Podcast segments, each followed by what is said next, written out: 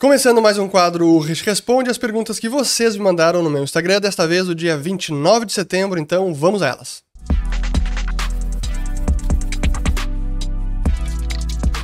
Recado importante, bem rápido, antes de começarmos este vídeo, porque as matrículas da nova turma do curso Ciclo de Mercado ainda estão abertas e vão se encerrar no dia 5 de outubro, às 23 horas e 59 minutos.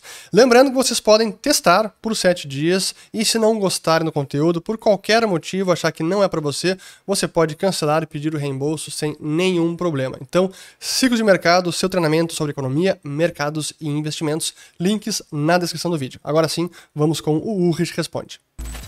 Muito bem, a todos aqueles que estão chegando agora aqui no canal, meu nome é Fernando Urrich, aqui a gente fala de economia, mercados e investimentos. Se vocês gostaram do conteúdo, considerem se inscrever ativando o sininho aqui embaixo e também compartilhando este vídeo.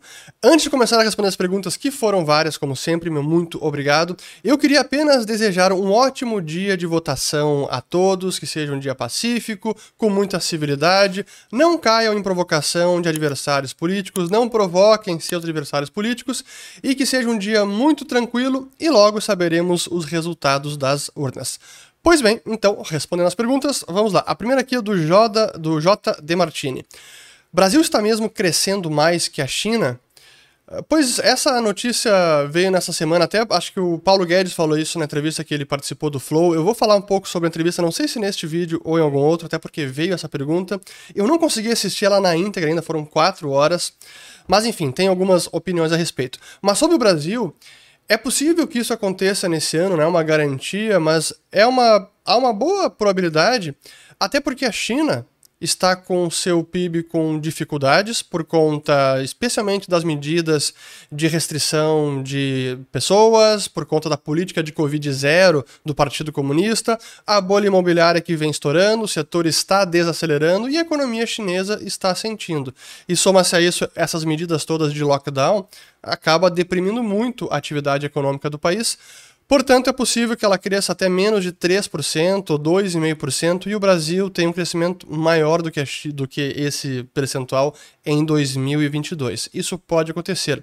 Daqui para frente, aí são outros 500 e não é tão simples fazer uma previsão assim, mas nesse ano isso pode acontecer.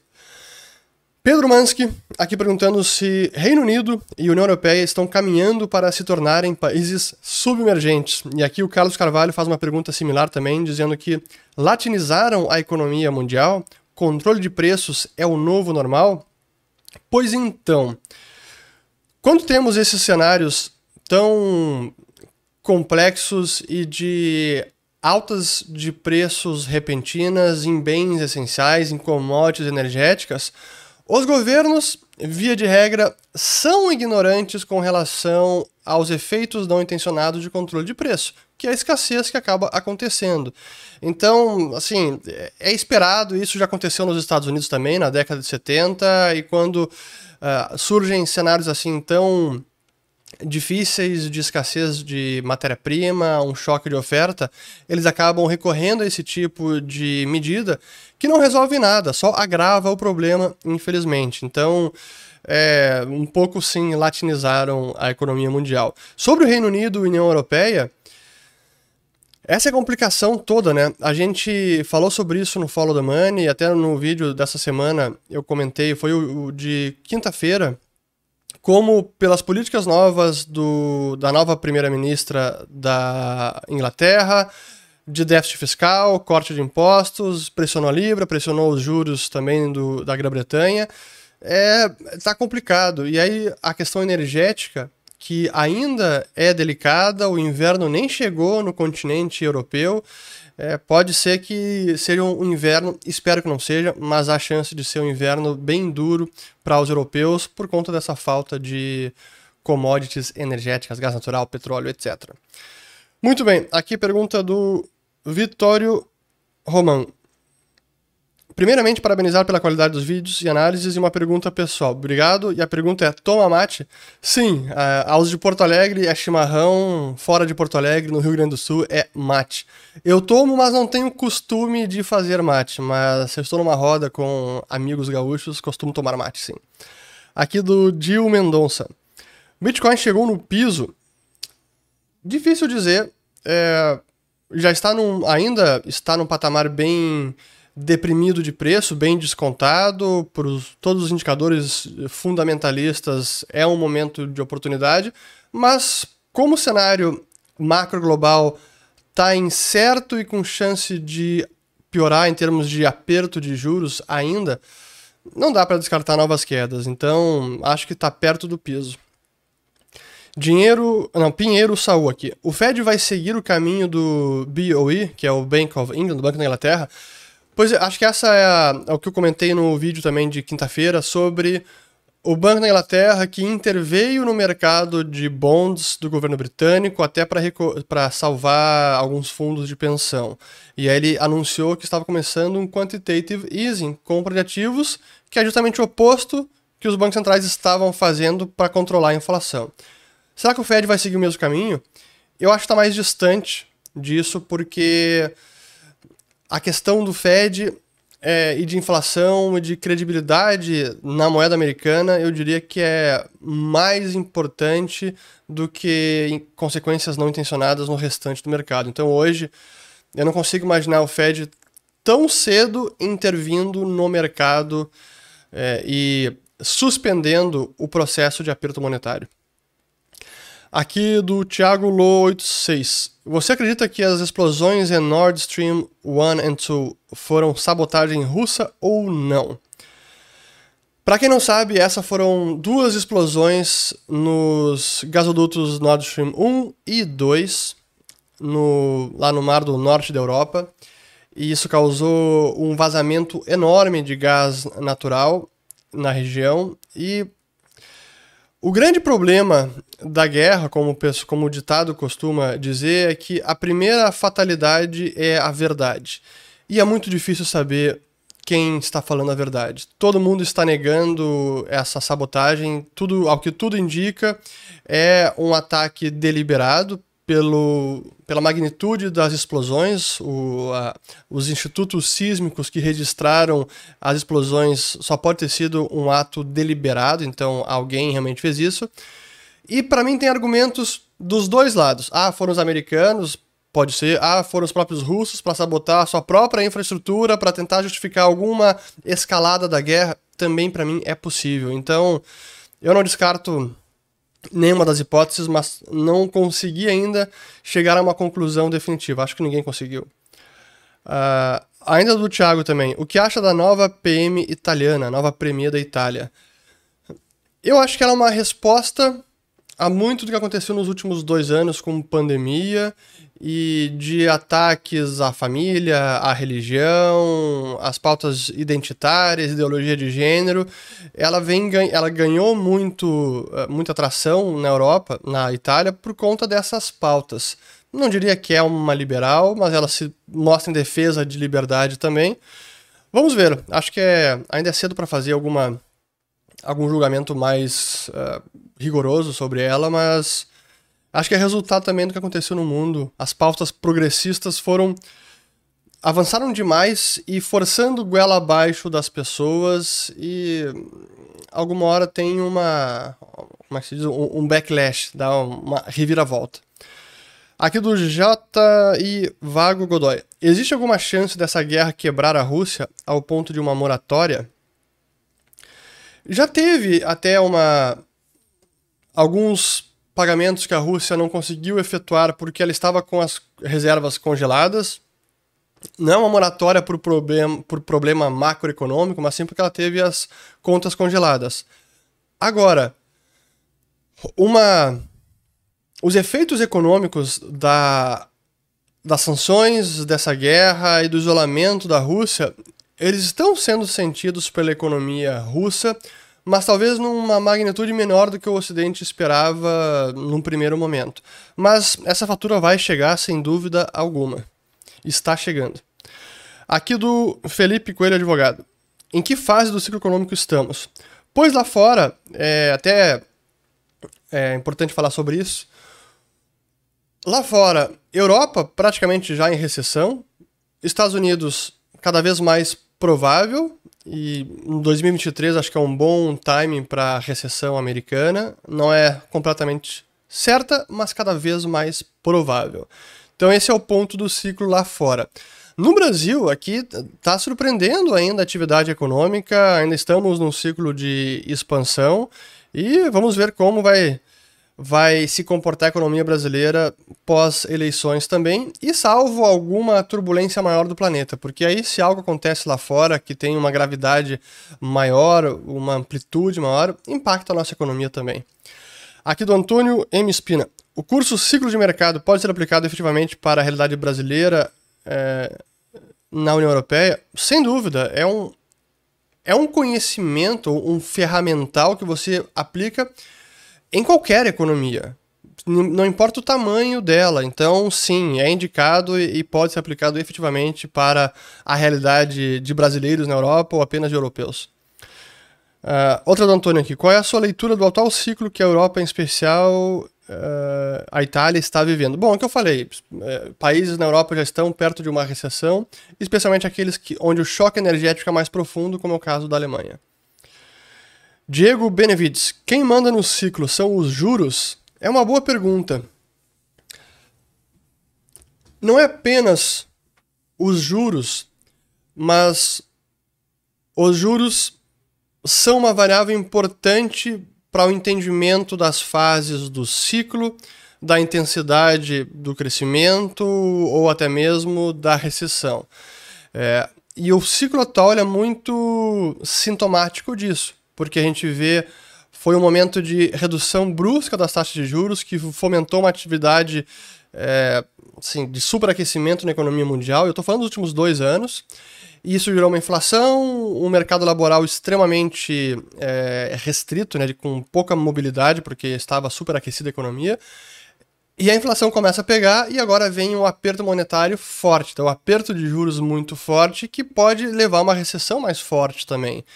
É, então, o ciclo, mas não é apenas os ciclos que mandam nisso tudo, até porque não é apenas os juros que mandam no ciclo, mas é uma das variáveis mais importantes, sim, especialmente no mundo moderno onde os bancos centrais manipulam as taxas de juros. Política monetária significa manipular ou tabelar taxas de juros. Então eles têm influência e podem determinar, especialmente no curto prazo, o curso do ciclo econômico, mas não para sempre, é, não há esse controle completo dos bancos centrais, não. O ciclo econômico tem o seu próprio curso também, que tem a ver com e isso a gente estuda muito no curso, sobre as fases do curso, do ciclo, a deterioração da liquidez dos agentes, isso é, o pessoal se alavancando mais, tomando crédito, investindo, ampliando negócios, e aí depois chega a hora de apertar o cinto. Então, não é apenas os juros, mas são uma variável muito importante. Aqui do Michael Balduino. Como aprender a investir? Lendo livro, aprendendo na prática ou deixar com um especialista? Eu diria tudo. Eu acho que ler um livro é importante. Aprender na prática é fundamental, porque realmente você sente na pele o processo de investir, as decisões de como alocar o dinheiro, quando alocar, que ativos escolher, entender o seu perfil e ajudar com um especialista também, junto com os assessores da Liberta, por exemplo, é uma ótima forma, especialmente para quem não tem tempo. Porque você pode delegar a tarefa, especialmente o, o, o acompanhamento diário ou semanal de investimentos, que para muita gente não, não consegue. Assim, é, é uma tarefa importante e que exige acompanhamento profissional. Aqui, missão.vt. Acha possível que a taxa de juros no Brasil se mantenha ou aumente conforme a dos Estados Unidos aumenta também? Não, assim, o, a taxa americana vai, se, vai estar subindo, mas a brasileira chegou num nível tão elevado, quase 14%, que, salvo uma elevação muito maior do que o previsto lá fora, tipo a taxa básica vai para 5, 5,5%, que não é o cenário base, algo assim poderia suscitar o Banco Central aqui a elevar um pouco mais a taxa de juros. Mas já está num patamar tão elevado que não haveria necessidade. Aqui do Ricardo 3W. Conhece algum canal, site sobre trust, offshore ou escritório que cria? A Nanda Guardian, que trabalhava na, era uma analista na Levante Investimentos. Ela tem trabalhado com trust, ela fala bastante sobre o assunto também. Eu vou colocar o, o, link dela na descrição do vídeo. É alguém que tem falado bastante sobre isso.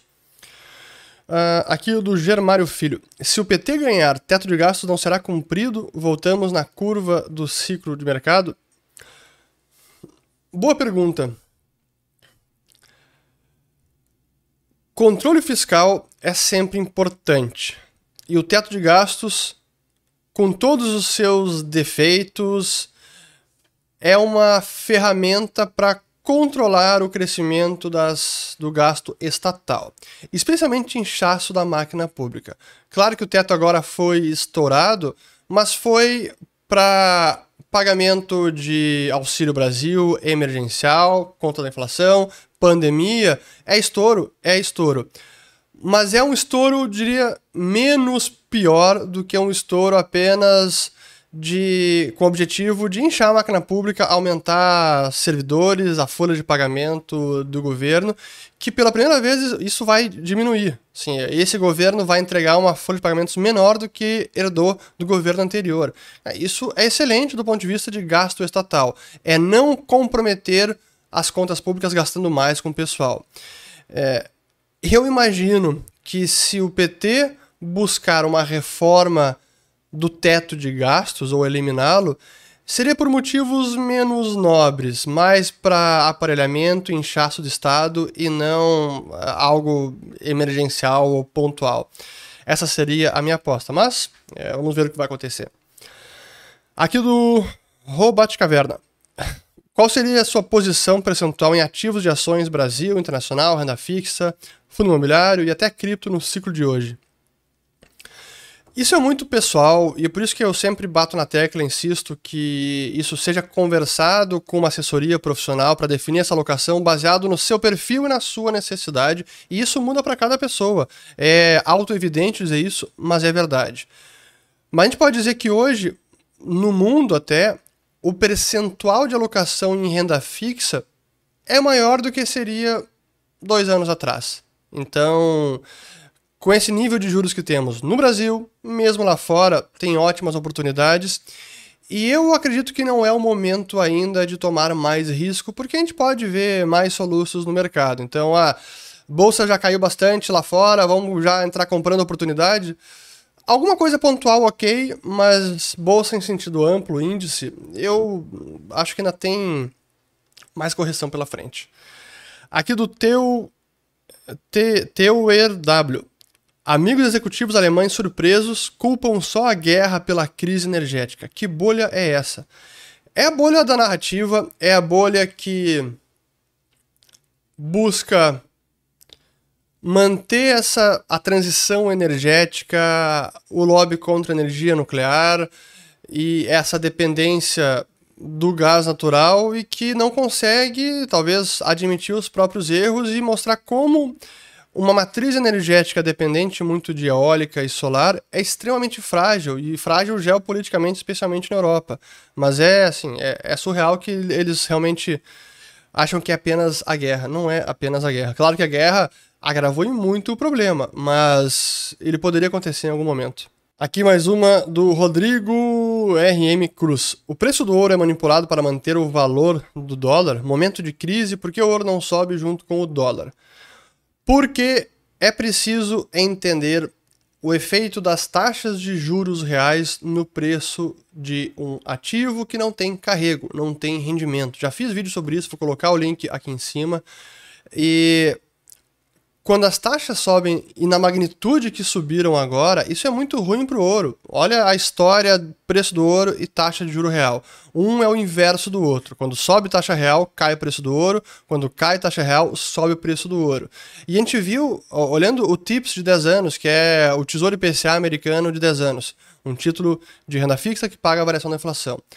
A taxa saiu de menos 1,20 em questão de pouquíssimos meses e foi para 1,5%. É muita alta. Me surpreende que o ouro até não caiu mais. Isso até é um sinal de perigo que o ouro pode cair mais, porque as taxas reais subiram bastante.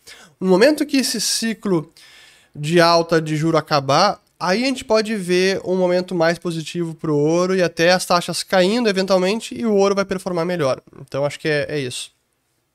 E claro, No longo prazo, e eu estou falando de vários anos, década, talvez mais, ouro é sempre uma ótima preservação de capital, mas é um ativo que busca preservar o valor e não é o atacante numa carteira de investimentos, é muito mais defesa.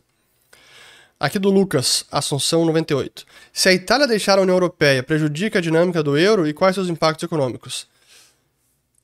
Olha,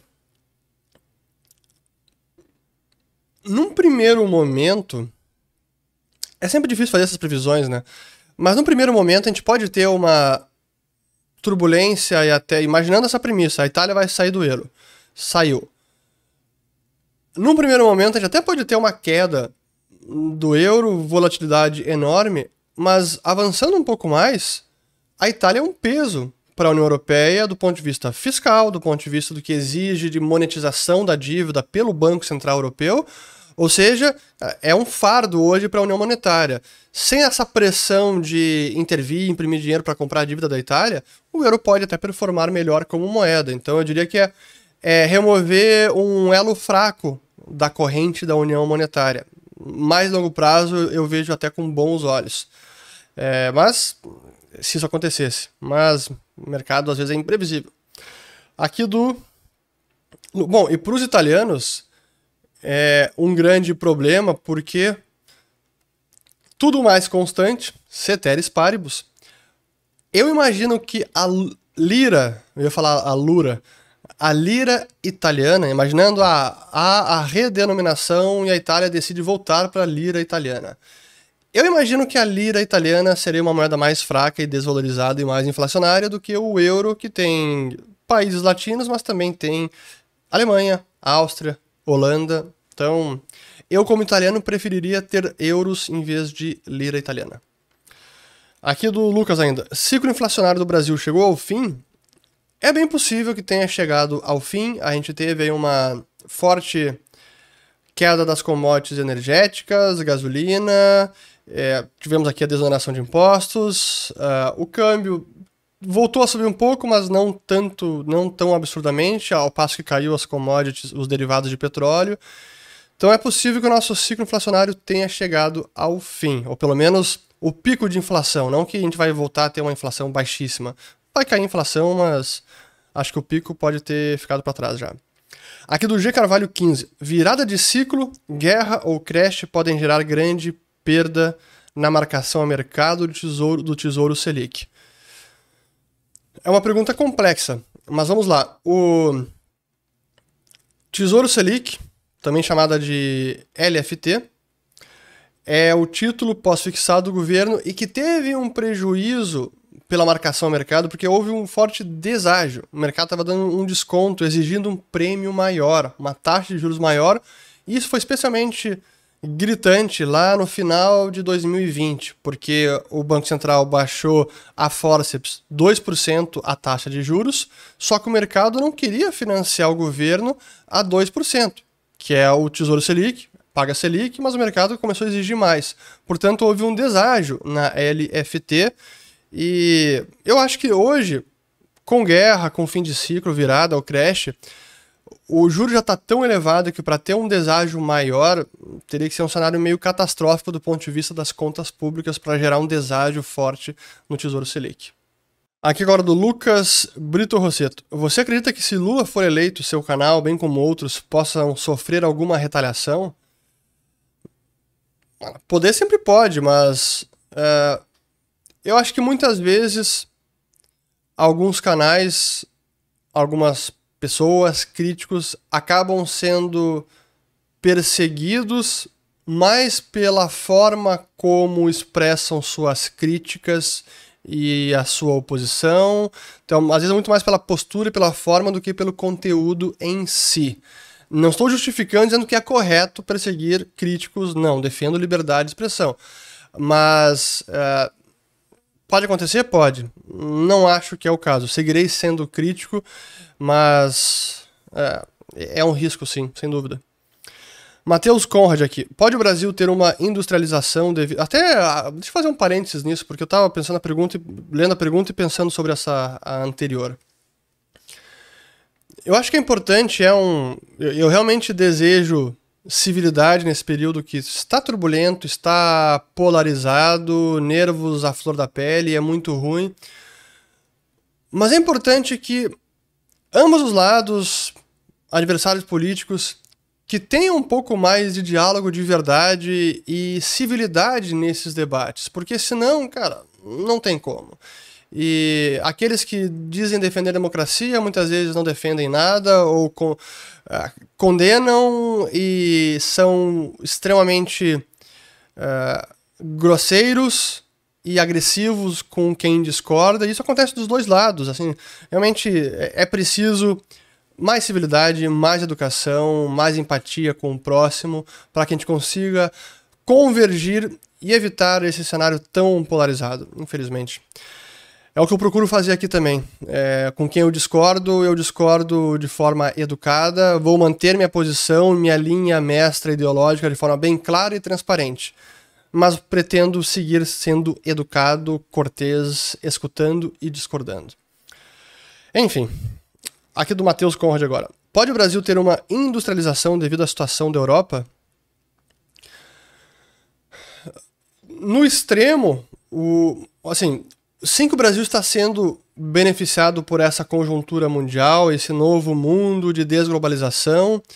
No curtíssimo prazo, hum, é mais favorecido ainda pelo que acontece na Europa, com algumas indústrias talvez tendo que fechar as portas ou suspender operações por falta de eletricidade. Isso acontece na Alemanha. Mas uma industrialização de fato, aí o Brasil precisa de menos impostos, de menos Estado, de mais liberdade ainda de empreender, de mais segurança jurídica.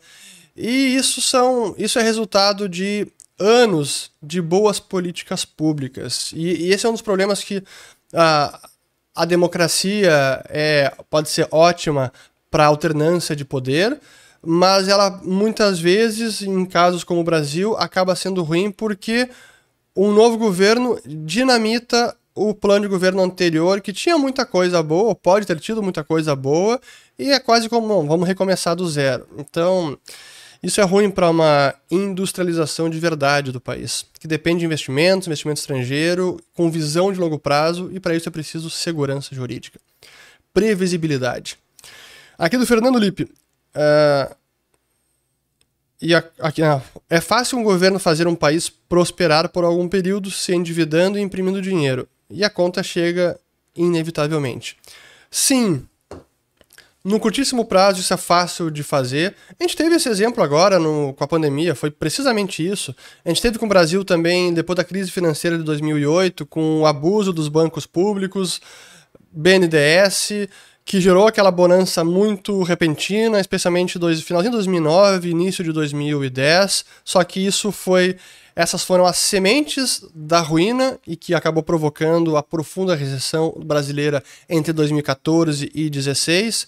Então, sim, é fácil turbinar a economia com dinheiro barato e que, por sinal, é exatamente o que o PT está dizendo que quer fazer. Olha, aquele, eu fiz um vídeo sobre uh, aquele plano que vazou, que não é oficial, não tem plano ainda, mas nós temos visto a, a tese e a a visão de governo, o próprio Mercadante reiterou isso em conversas com é, empresários, imprensa, que eles querem voltar a usar os bancos públicos. E, honestamente, isso é seria terrível para o Brasil no longo prazo. Curto prazo, claro, pode gerar uma bonança, mas a fatura chega. Aqui do Sérgio Polimante. Sou cientista de dados, por que fazer esse curso em vez de um MBA? Bom, acho que se refere ao ciclo de mercado. Primeiro, porque é um intensivo direto ao ponto, sem encheção de linguiça. É realmente conteúdo que você vai aproveitar na sua vida de forma prática, independentemente da sua profissão. Então, esse é um motivo, e claro, é mais barato que um MBA e demora menos tempo, você faz também de acordo com a sua necessidade, com a sua uh, disponibilidade de tempo. Então, acho que é isso para começar a fazer. Depois, se achar que é insuficiente para os seus objetivos, aí pode fazer um MBA. Aqui da Vila Marp. O, o Vila Marp. O micro brasileiro não importa frente a externo pessimista, certo? Tem pouca relevância. Sim, se o mercado global, global, seu ciclo global está em deterioração, em desaceleração e possivelmente uma recessão forte, o Brasil vai acabar sentindo também. Então é preciso muito bons fundamentos domésticos para a gente se blindar completamente de choques externos. Então, sim, o externo uh, importa e muito. Aqui do Will Schumacher. Quando o BC do Japão interveio no câmbio, vendeu reservas de Tesouro 10 anos pressionando o Estado? Não. Na verdade, o que ele vendeu foi dólares para comprar ienes. Então, ele vendeu reservas, ele vendeu título do governo americano, porque essa é a denominação das reservas internacionais do, do, do país. Vende títulos, vende dólares para comprar ienes. Então, assim, tentar uh, uh, subir elevar o valor da moeda japonesa. Isso que ele fez. E que não fazia desde 98. Aqui do PG Reis, por quanto tempo esta crise pode durar? Essa é uma das coisas que a teoria dos ciclos e as evidências não são capazes de nos dar uma informação mais precisa. O que a gente pode dizer é que toda recessão tem início, meio e fim, assim como todo ciclo de expansão tem início, meio e fim. Esse é o ciclo econômico. Mas uma recessão pode ser mais longa ou mais breve. A recessão da Covid foi brevíssima mas a gente pode ter uma recessão mais longa, porque os excessos e desequilíbrios gerados por anos de juros em zero e alto endividamento, muita alavancagem, distorce a estrutura produtiva da economia e esses erros em larga escala precisam ser sanados. Então, dependendo da magnitude desses erros, a gente pode ter uma recessão um pouquinho mais uh, prolongada uh, nesse momento. Mas cravar isso com certeza, não conseguimos. Aqui do Guido Nadelli. Um país poderia voltar a lastrear sua moeda em ouro? Não, hoje em dia é muito difícil porque a maior parte dos bancos centrais valoriza o que eles chamam de discricionariedade, que é a capacidade de decidir política monetária, quanto vai imprimir de dinheiro, quanto não vai, decidir taxa de juros e não ficar refém de uma âncora no metal precioso cuja oferta é dada pela natureza e o Banco Central nada pode fazer quanto a isso. Então, não, as amarras do ouro não são desejadas por Banco Central e nem por Tesouro de nenhum país. Por isso, aboliram o padrão ouro. Aqui o Bruno Delay. Acredita que 2023 será de crise geral na Europa? Quais dicas para quem tem viagem marcada? Vamos lá. O... Em termos de crise geral na Europa. Acho que alguns países podem sofrer mais do que outros. E o inverno agora acho que vai ser um, um bom termômetro da gravidade da situação na Europa. É, se puder esperar o inverno passar, eu acho que é mais prudente do que viajar no meio do inverno na Europa. É, se não puder evitar, tem que buscar se precaver e talvez ir para regiões onde a situação esteja menos grave. Em termos de câmbio, é importante ir fazendo compras de moeda estrangeira ao longo do tempo, porque, e pelo menos é assim que eu, eu penso, se eu tenho alguma viagem no exterior marcada, eu prefiro ir comprando aos poucos aquela moeda estrangeira que eu vou precisar, em vez de ficar refém da volatilidade do câmbio, de como vai estar o câmbio daqui seis meses ou um ano, que ninguém sabe isso. Então, eu diria que é assim.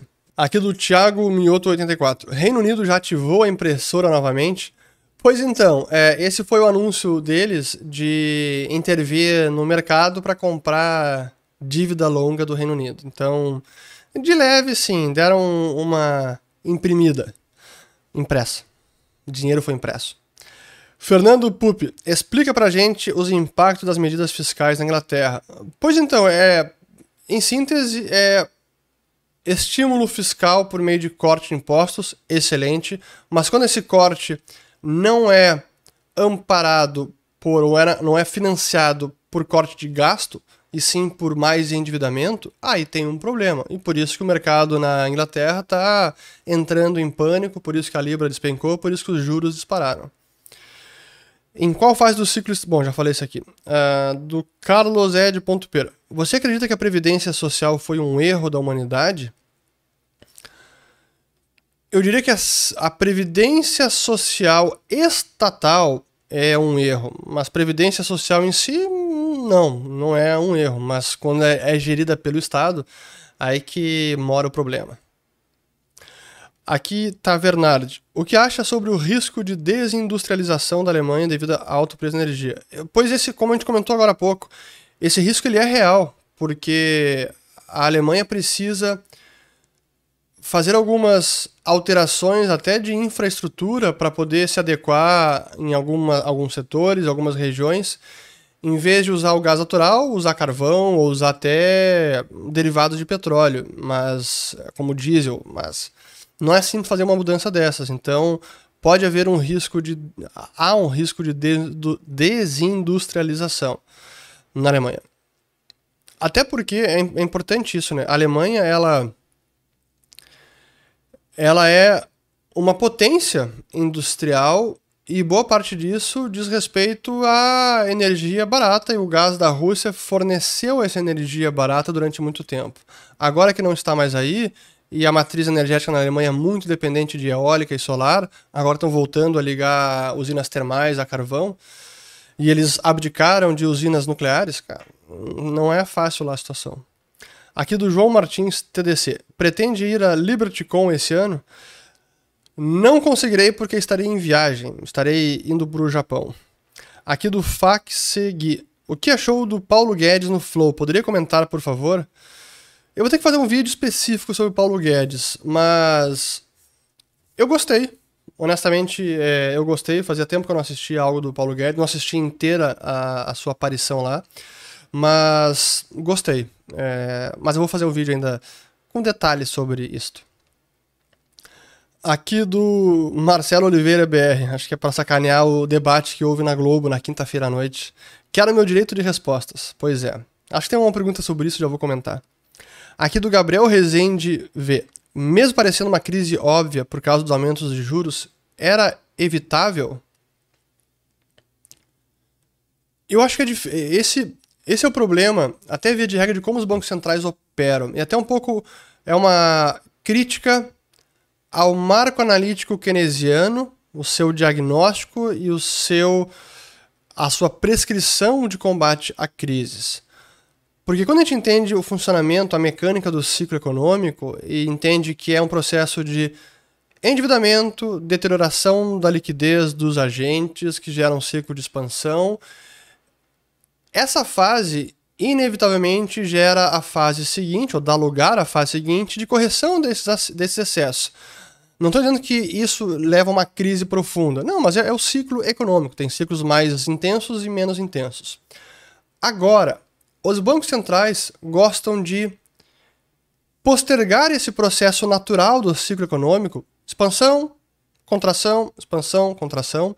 Eles gostam de postergar esse ciclo, injetando liquidez, reduzindo mais os juros a forceps, estimulando mais um uma alavancagem mais um endividamento, é quase é aquela analogia que eu utilizei. A festa está chegando ao fim, o Fed vai lá, aumenta o som da música e dá mais bebida pro pessoal ficar mais alegre ainda e eufórico. É, é isso que os bancos centrais procuram fazer.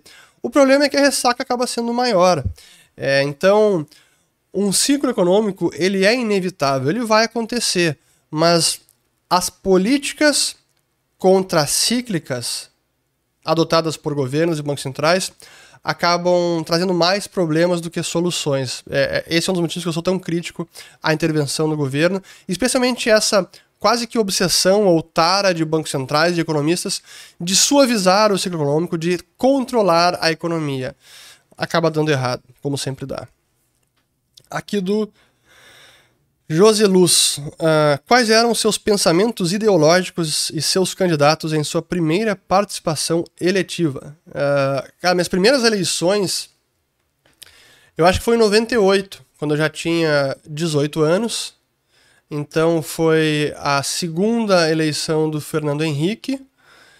Eu não lembro, não tenho a menor ideia quem, quais eram os meus candidatos mas e nem sei qual era o meu, a minha, meu pensamento ideológico. Eu acho que eu nem tinha, eu não era muito ligado em política, sabia bolhufas de economia, isso não era uma preocupação minha à época. Eu fui me interessar por esses assuntos bem tardiamente, eu diria.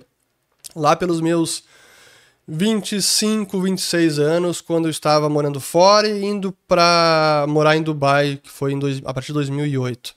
É, foi nessa época que eu comecei a ter uma, uma curiosidade e uma busca maior por conhecimento, e aí que eu fui formando a minha visão e a minha meu posicionamento político. Talvez sempre tenha sido mais favorável ao liberalismo, por acreditar que as pessoas é, devem ser livres para buscar a sua própria felicidade da forma que bem entenderem, conquanto que não atentem contra a propriedade de terceiros. Propriedade e vida de terceiros. Aqui seguindo, do X Rafa Júnior. Podem aparecer novos checkpoints no ciclo, no ciclo econômico conhecido ou é apenas uma questão de variável tempo? Não, é uma. Eu diria que não é variável tempo, é variável fase, porque as fases podem ter duração disti durações distintas.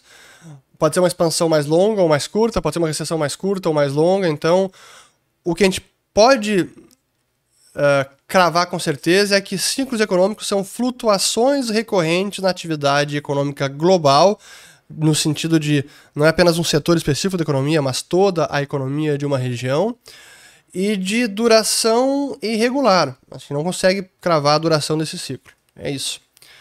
Aqui do Alexandre Domingos, 89. Qual o tempo de mudança de ciclos? Porque nos últimos. Ó, foi exatamente o que eu acabei de responder. Nos últimos dois anos vivemos uns cinco. Difícil saber onde está. É verdade, os últimos dois anos ele foi muito atípico. E por isso que a gente fez um módulo especial sobre a pandemia e o ciclo econômico e como compatibilizar todos esses choques externos a teoria do ciclo e a realidade que nós vivemos nesses últimos dois anos, porque foi muita coisa inédita. Então é preciso um, foi preciso uma etapa assim de introspecção, pesquisa, estudo para entender melhor esses impactos no ciclo econômico. Foi muito bacana esse, esse módulo. Foi realmente tenho uh, prazer e orgulho do que a gente produziu. Enfim, os alunos já estão quase chegando lá. Leonardo Mora. Grande assimetria no mercado de bons de 10 a 20 anos. É, quais ativos melhor atua, atuam em um cenário de estagflação no período recessivo do ciclo?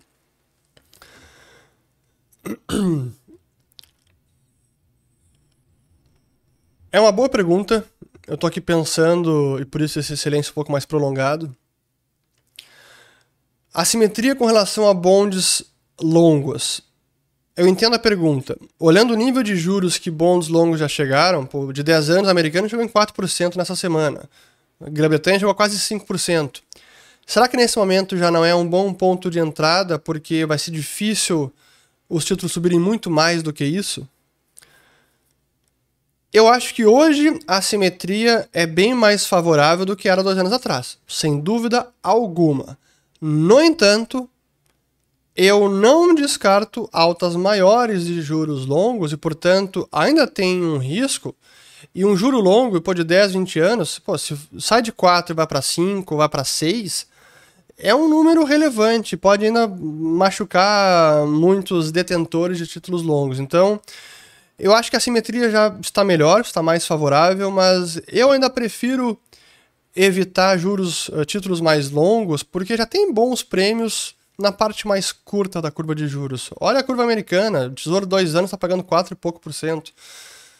Eu prefiro ficar nesse ponto da curva do que já tentar me aventurar e fazer uma especuleta com juros longos. Não é muito a minha praia. Mas tem gente que pode fazer e pode estar muito bem. Aqui do, uma pergunta provocativa do Odilonze. Vai morrer abraçado aos liberais, entre aspas, que falam em vender praias? Pois é, eu acho que o Paulo Guedes falou isso na, na, na conversa no Flow. Sim, vou morrer abraçado com os liberais, porque eu entendo que são esses liberais de verdade, não de ocasião, que têm o melhor receituário para os problemas do nosso Brasil. Então, sim, seguirei abraçados com ele. Seguiremos abraçados. Aqui mais uma, do Giované de Oliveira. Nessa fase do ciclo, parece ser mais fácil de saber o fim dele, como saber o início de outro ciclo. É por meio dos indicadores. Então, são inúmeros indicadores, por isso é preciso conhecê-los, saber interpretá-los e acompanhá-los para identificar quando é que nós estamos perto do, do vale, quando chegou já no, no fundo do poço. E ninguém crava com certeza, é um pouco como o mercado. Ah, como é que a gente sabe o topo de uma ação ou de um índice de ações? Ninguém sabe. Quando é que chegou no pico, no, no, no piso, no vale? Ninguém sabe. Mas tem alguns indicadores, elementos que podem subsidiar essa análise e deixar o investidor com um bom nível de conforto de que, olha, o pior já passou ou o futuro daqui para frente é mais provável o início agora da retomada, da, do novo ciclo de expansão e não mais quedas. Mas é por meio do monitoramento e entendimento dos indicadores. Aqui do Diogo Carvalho PTU. O que achou do confronto entre o padre e o Lula no debate? Pois é. Deixa eu ver quanto tempo nós temos. 46. Tem mais. Ah, vou responder essa. Eu vou responder. Antes da, dessa, vou responder aqui a última do Denis Ikeda que pergunta o seguinte: por que o Japão ainda é considerado uma potência econômica? Primeiro, porque é um país que tem um PIB per capita, per capita elevadíssimo, dos maiores do planeta, tem um padrão de vida elevadíssimo, indicadores de qualidade de vida, de expectativa de vida, assim, de, por vários indicadores você consegue medir o Japão é uma potência, pelo seu parque industrial, pela sua Uh, balança comercial, sua conta corrente, normalmente superavitária. Claro que agora tem um problema com petróleo, o Japão não tem petróleo, precisa importar tudo de derivados de petróleo e petróleo também. Então, isso é uma fragilidade na economia japonesa. Mas, fora isso, ainda é uma potência econômica. Basta ver, em termos de economia, é a terceira maior economia do planeta. Então, é uma potência. Uh, aqui sim, agora, a pergunta do confronto entre o padre e o Lula. Eu não assisti inteiro, claro que eu vi alguns trechos e a, parte ruim que é essa falta de educação de todo mundo, né? Se ninguém sabe debater, todo mundo fica se um interrompendo o outro. Ah, pode ser uma estratégia política. Ah, Pode. Eu discordo. Eu acho que tem que ter civilidade. Então, cara, teve essa fala, espera, deixa o outro falar, depois você faz a réplica, a tréplica, enfim. E ninguém tem, infelizmente. Mas o ponto que ele trouxe, eu acho fundamental, porque é vergonhoso nós termos ainda o Lula disputando uma eleição. Ele não foi inocentado, não adianta querer dizer, é mentira, não foi inocentado. É, ele foi. O, o, julgamento foi anulado. Enfim, você sabe essa história, não vou é, seguir. Olha todas as delações de corrupção, as evidências, todo mundo que foi preso, todo o seu círculo próximo. Enfim, tá tudo aí para não ver quem não quer. Se você odeia Bolsonaro, tem ojeriza a sua figura, acha ele um ser humano abjeto, enfim, não importa. Se você jamais votaria no Bolsonaro, tem vários outros candidatos. Então, eu não acho que Lula seja a resposta e eu concordo plenamente com o padre que jogou isso na cara do Lula e ele talvez não esperasse. Que é verdade, ele nem deveria estar disputando uma eleição. Para mim, essa é a, a grande verdade. Mas enfim, fico por aqui, espero ter gostado de mais um Urris Responde, um bom domingo para todo mundo, um bom dia de votação e logo mais saberemos os resultados e enfim, eu tenho, eu vou ter que fazer algum vídeo certamente na segunda-feira sobre resultado de eleições. Fico por aqui, um bom domingo a todos e até o próximo vídeo. Valeu. Eu acho que é isso, né? Muito bem, várias perguntas.